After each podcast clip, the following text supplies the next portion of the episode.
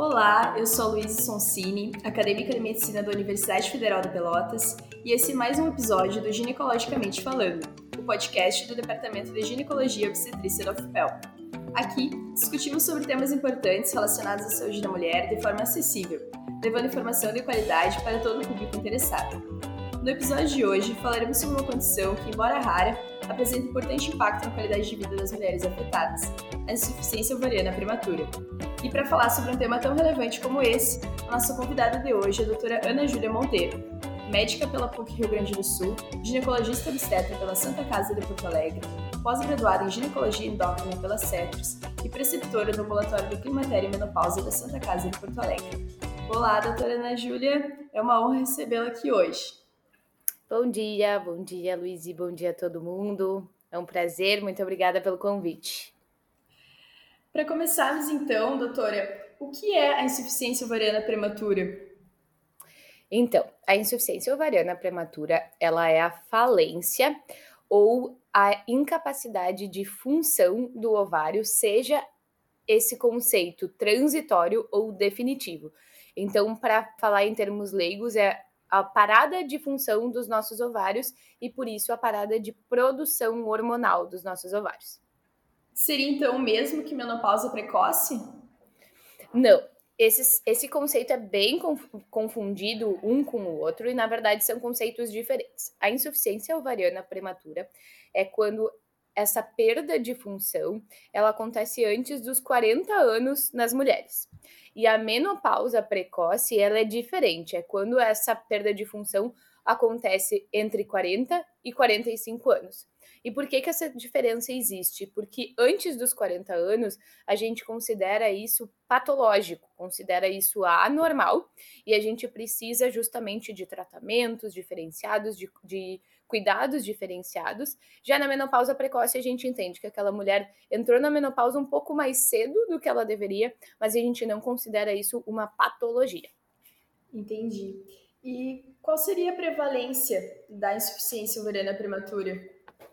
Esse é um dado difícil de se achar, a gente divide a prevalência de acordo com a idade das pacientes, mas hoje o que a gente tem de dado é que por volta dos trinta e cinco anos a gente tem uma insuficiência ovariana prematura em duzentas e cinquenta mulheres e por volta dos quarenta anos uma insuficiência ovariana prematura a cada cem mulheres.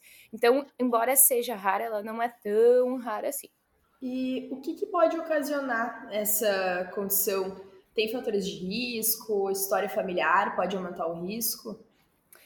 Então, a gente divide a insuficiência ovariana prematura, eu vou chamar ela de I O P aqui para facilitar a nossa fala, uhum. uh, em algumas causas, tá? E aí, dentro dessas causas, a gente tem alguns fatores de riscos associados. O que eu gosto de, de dividir as causas para explicar é que existem as espontâneas, que dentro delas a gente vai ter um mundo à parte e vão ser as que a gente vai falar mais aqui.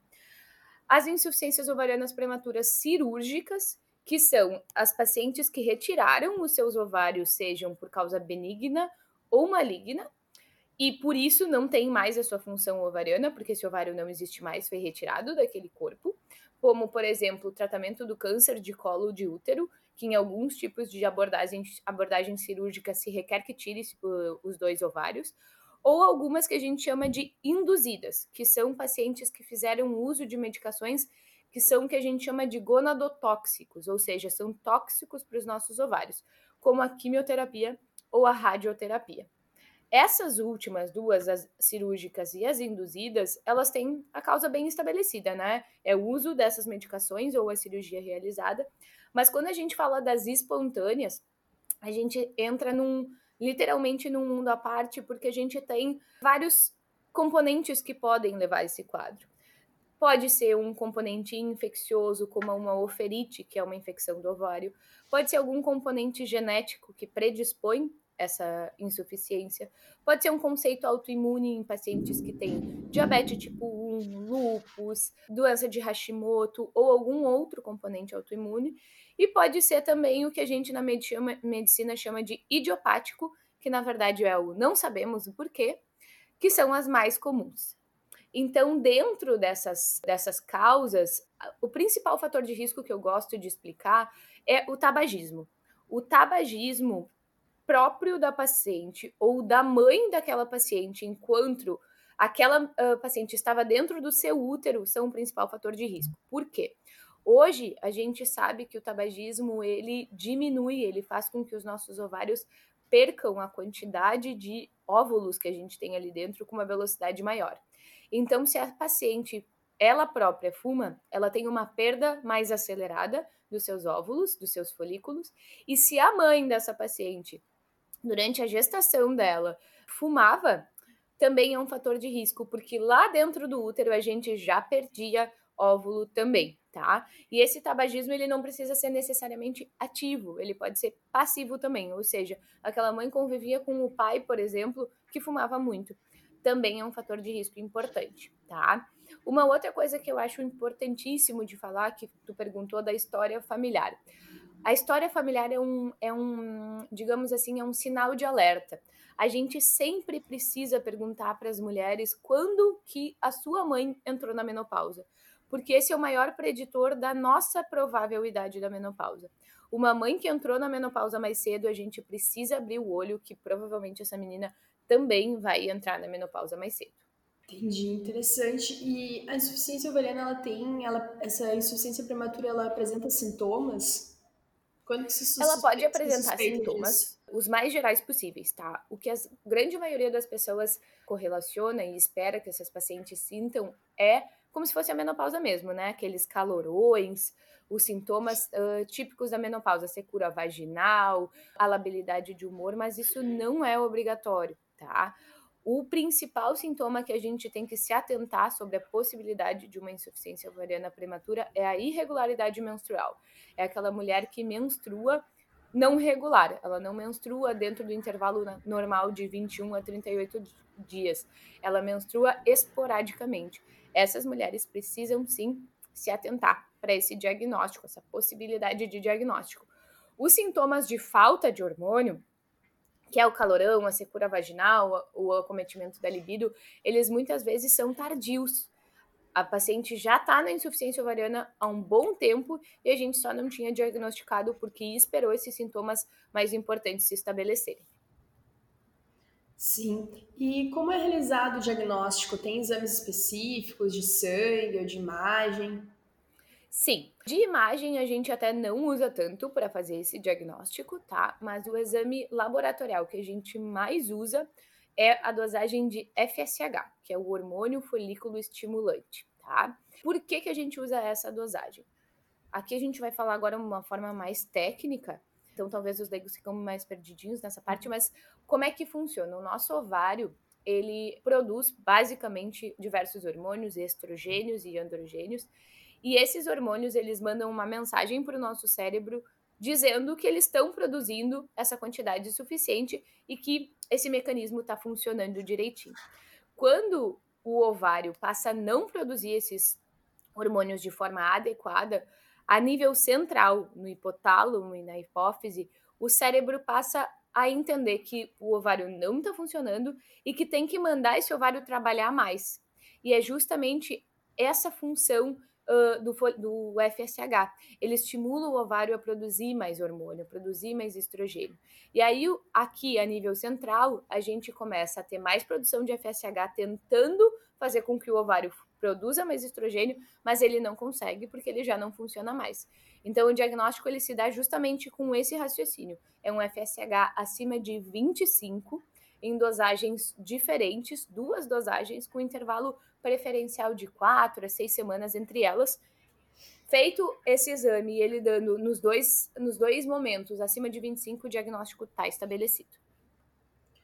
Entendi. Então, seria importante que todas as mulheres fizessem esse, esse exame em algum momento da vida? Ou é mais quem tem sintomas, ou tá tentando engravidar e não consegue? Então, primeiro, acho que não, que não é necessário que todas as mulheres façam, porque dentro do nosso ciclo menstrual, a variação hormonal ela é muito grande, tá? Então, é difícil de entender dentro de um ciclo menstrual o valor de um F S H, principalmente porque a gente tem a sua variação uh, fisiológica dentro de um ciclo, mas mulheres que têm menstruação irregular, ou seja, não menstruam dentro de um intervalo a vinte e um a trinta e oito dias, ou que estão tendo dificuldade para engravidar, que se elas têm mais de trinta e cinco anos, a gente considera seis meses de tentativa sem sucesso, ou menos de trinta e cinco anos, um ano de tentativa de sem sucesso, se elas não estão conseguindo gerar uma gravidez, essas mulheres sim merecem uma dosagem de F S H. Uhum. E outra questão é que muitas pacientes pedem para fazer um exame para avaliar a fertilidade, mas sem o intuito de gestar naquele momento. Isso tem algum valor?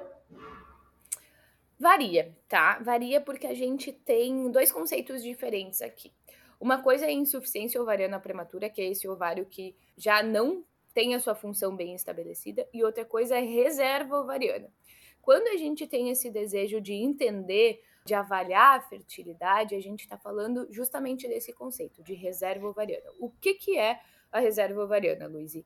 É a gente tentar entender, naquele momento que a mulher está sendo avaliada, se a quantidade de óvulos que ela possui nos seus ovários é condizente com a faixa etária dela, tá?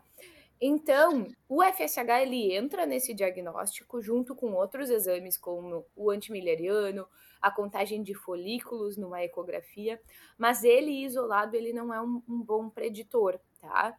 Mas o que, que a gente sabe? Algumas pacientes que cursam com dificuldade de engravidar, mesmo que menstruem regularmente, elas têm o que a gente chama de baixa reserva ovariana, ou reserva ovariana limítrofe, reduzida, que é o quê? É uma quantidade de folículos menor do que o esperado para a idade dela, tá? Essas pacientes, elas precisam ter pelo menos uma orientação quanto a esse diagnóstico e a possibilidade de preservação de fertilidade. O que, que é isso? De congelar esses óvulos.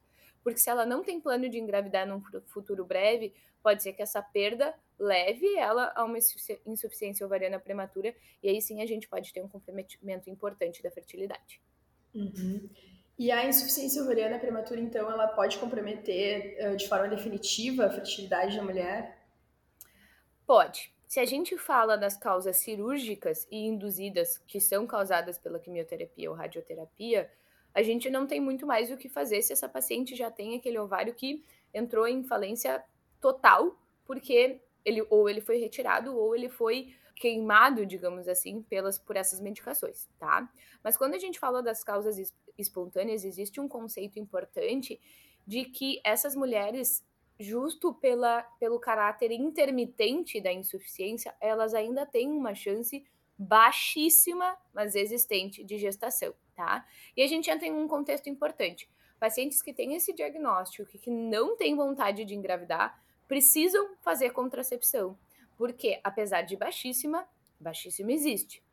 E outro conceito importante, a gente precisa orientar essas pacientes que têm vontade de engravidar, que não é definitivo essa, esse comprometimento de fertilidade, mas que ele existe e que é importante, tá? Quanto que compromete? Não tem como a gente dizer em números, mas o que a gente sabe hoje é que a gente tem uma taxa de gestação espontânea de mais ou menos cinco por cento ao ano em pacientes com insuficiência ovariana prematura. E pode ser que algum desavisado pense, ah, mas cinco por cento é bom. Não é, tá? Uma paciente, um casal, na verdade, que tente engravidar espontaneamente ao longo de um ano, com menos de trinta e cinco anos, tem uma taxa de gestação, em geral, de oitenta por cento. Ou seja, é muita diferença. Tá? Existe o risco? Existe, baixíssimo, mas existe. Mas, em geral, a gente não, se a paciente tem desejo de gestar, a gente não fala para ela desse conceito com o objetivo de fazer com que ela engravide dessa forma. E sim que a gente possa falar sobre as técnicas de reprodução assistida que estão disponíveis para esse tipo de paciente. Uhum. E, além do impacto na fertilidade da mulher, podem ocorrer outras complicações? Podem. Na verdade, esses são os impactos que a gente mais se preocupa, tá? O impacto da fertilidade é uma coisa importante porque para muitas mulheres ser mãe é um conceito, uma, um momento importante da sua vida e graças a Deus hoje a gente tem a medicina falando a nosso favor e essas mulheres elas têm a opção de passar pelo que a gente chama de ovodoação, que é receber o óvulo de uma outra mulher que não tem esse quadro e esse óvulo ser fertilizado, digamos assim, por um, por um espermatozoide, seja do parceiro dessa mulher ou por um banco de espermatozoides, e essa gestação ser colocada lá dentro do útero, e é uma gestação que pode evoluir naturalmente e de forma saudável como qualquer outra. É um, essa é uma das maiores... Na verdade, eu acho que essa é a maior preocupação de uma paciente que, que recebe esse diagnóstico, tá? É o, meu Deus, e agora? Como é que eu vou fazer para ser mãe? Mas a gente tem como dar uma contornada disso.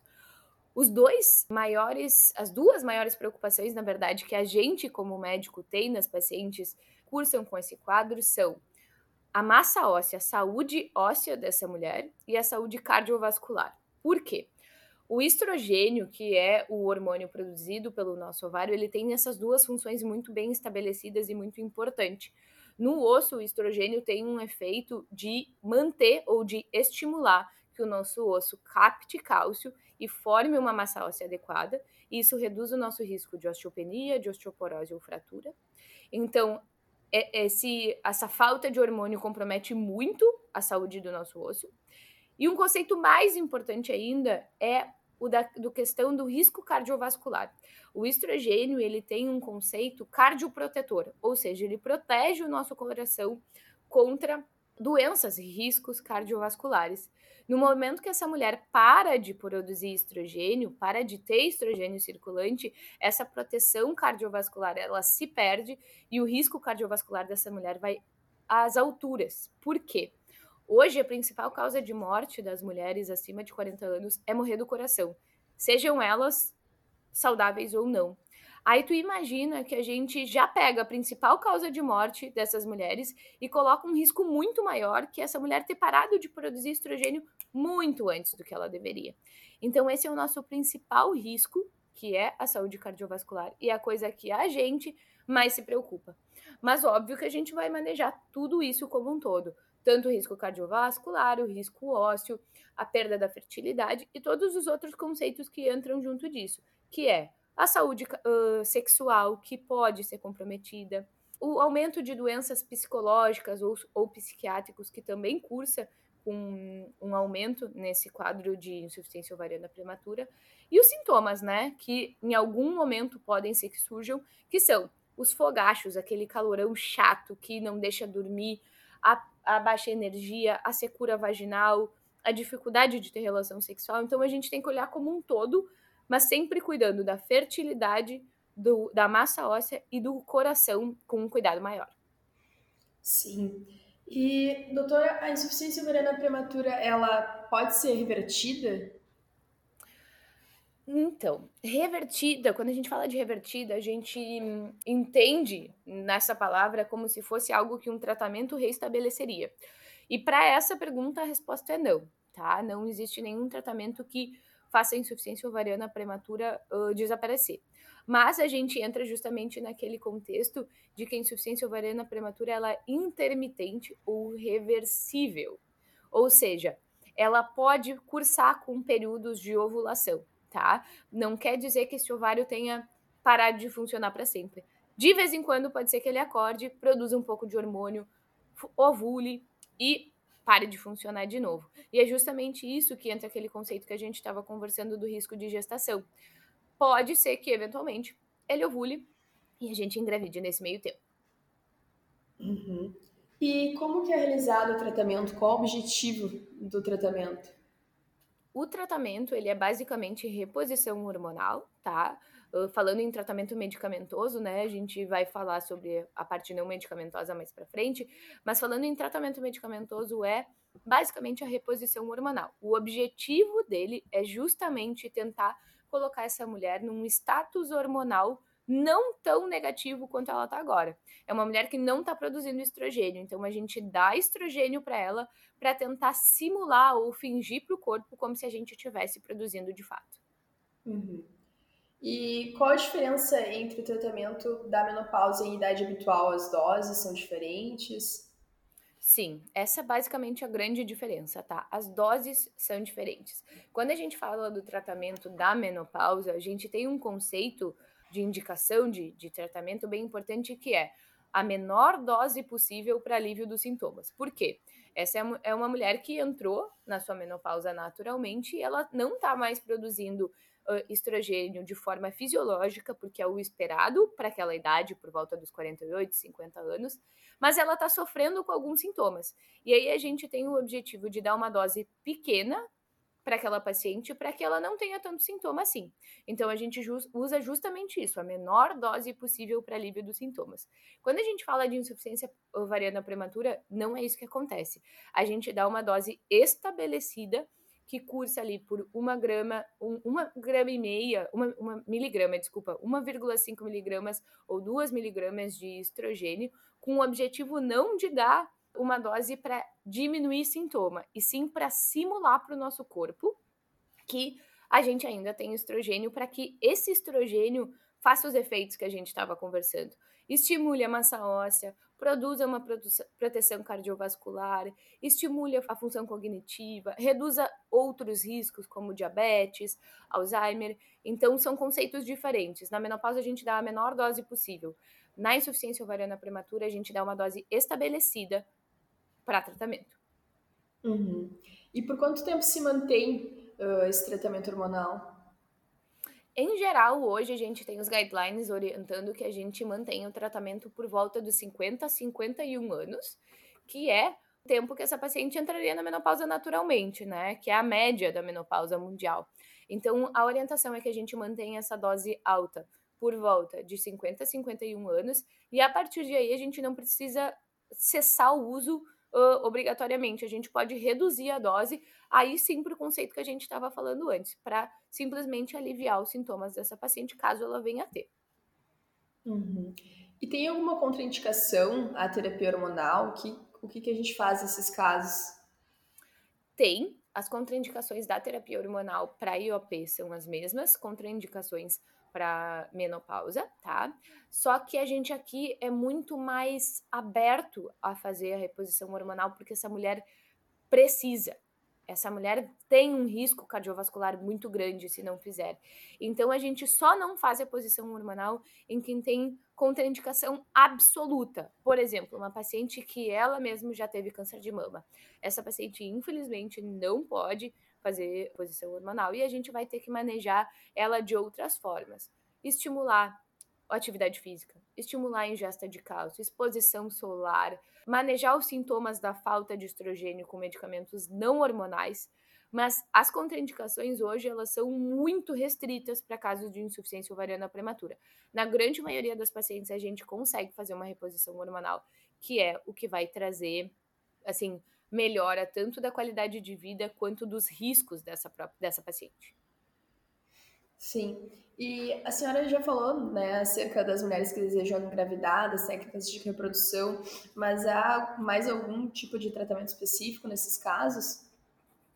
Na verdade, assim, o que a gente tem hoje de literatura nos orientando sobre reprodução é que pacientes com insuficiência ovariana prematura não têm benefício em induzir a ovulação com aqueles medicamentos mais comuns que a gente faz uh, em consultório, o clomifeno, o letrozol, porque não traz sucesso nessa tentativa, não são efetivos.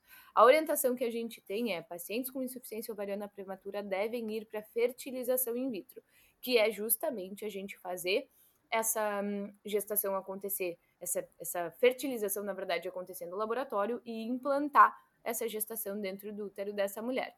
Então, como eu tinha te dito antes, a gente tem a opção de ovodoação, que essas meninas vão receber um óvulo doado, seja de um banco ou seja de uh, familiares, que a lei permite que sejam, e aí esse óvulo vai ser fecundado e colocado dentro do útero dessa mulher.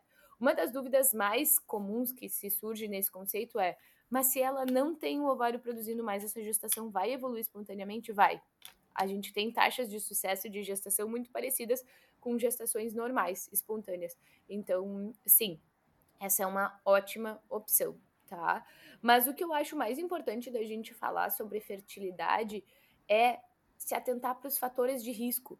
É pensar nessas mulheres que têm uma mãe que tiveram menopausa precoce, essas mulheres que têm uma carga tabágica importante, que a mãe fumou na gestação, essas mulheres que têm um sinal de alerta que nos liga ali na consulta, que a gente precisa fazer uma avaliação da reserva ovariana delas e a gente precisa conversar sobre preservação de fertilidade, para que caso elas evoluam para uma I O P, para uma insuficiência, elas tenham os óvulos delas lá, se elas quiserem. Uhum. E a senhora também já comentou um pouco antes, mas então qual o papel da alimentação, da atividade física, da abordagem psicológica no manejo da insuficiência prematura?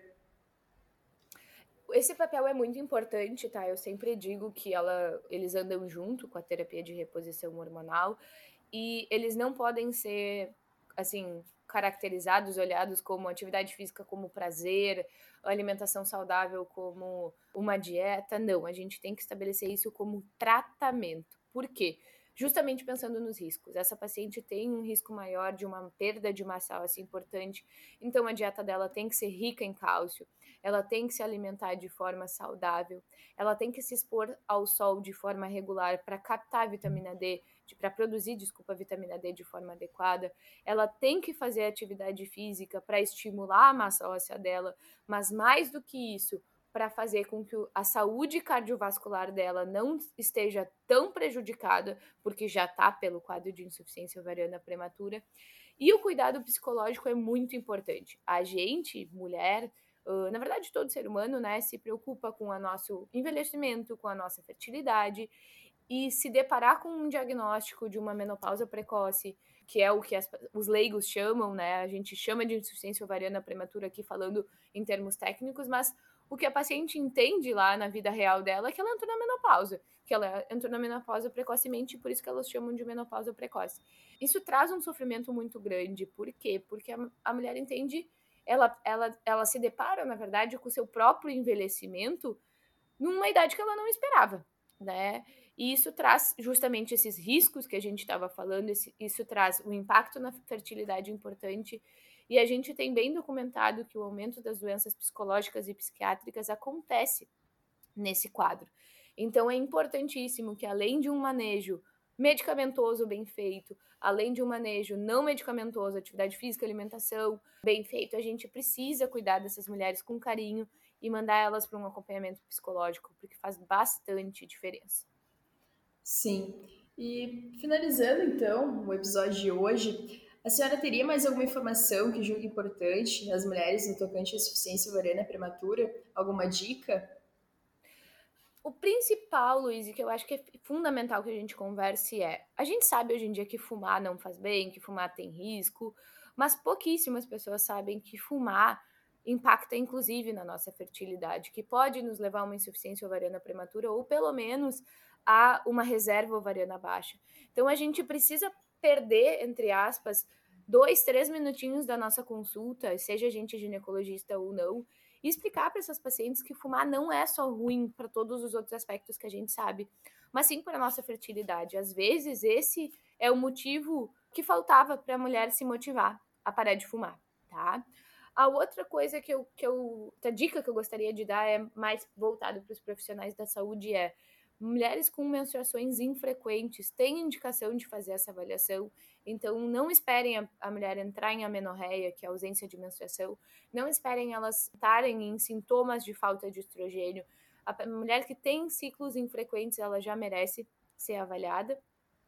Lembrar de conversar sobre preservação de fertilidade, como eu tinha dito antes, sobre congelamento de óvulos, sobre adiantar os planos em mulheres que tem risco de serem uma insuficiência ovariana prematura, e o, não, o último, mas não menos importante, de tratar adequadamente, de não achar que isso é normal, que é só manter o acompanhamento ginecológico, é dar uma terapia de reposição hormonal, se elas puderem, em doses bem estabelecidas, de forma segura, ou se não souber, se não souberem fazer isso, que encaminhem para alguém que saiba, mas não negligenciar a saúde dessas mulheres, porque esse risco cardiovascular e esse risco ósseo são muito importantes e tem muito prejuízo para a saúde em geral dessas pacientes. Uhum. Então, era isso. Eu gostaria dele agradecer muito por esclarecer nossas dúvidas e compartilhar um pouco do seu conhecimento e experiência conosco. Esse conhecimento vai auxiliar e muito não só nós acadêmicos, mas também os profissionais de saúde para melhorar a qualidade da assistência e também o público em geral, que se beneficia muito quando compreende melhor a sua saúde. Muito obrigada. De nada, eu que agradeço o convite. Obrigada mesmo. E para você, então, que está nos ouvindo agora e gostou desse episódio, dá um like, compartilha com os amigos, que esse feedback é muito importante para nós. Muito obrigada e até a próxima.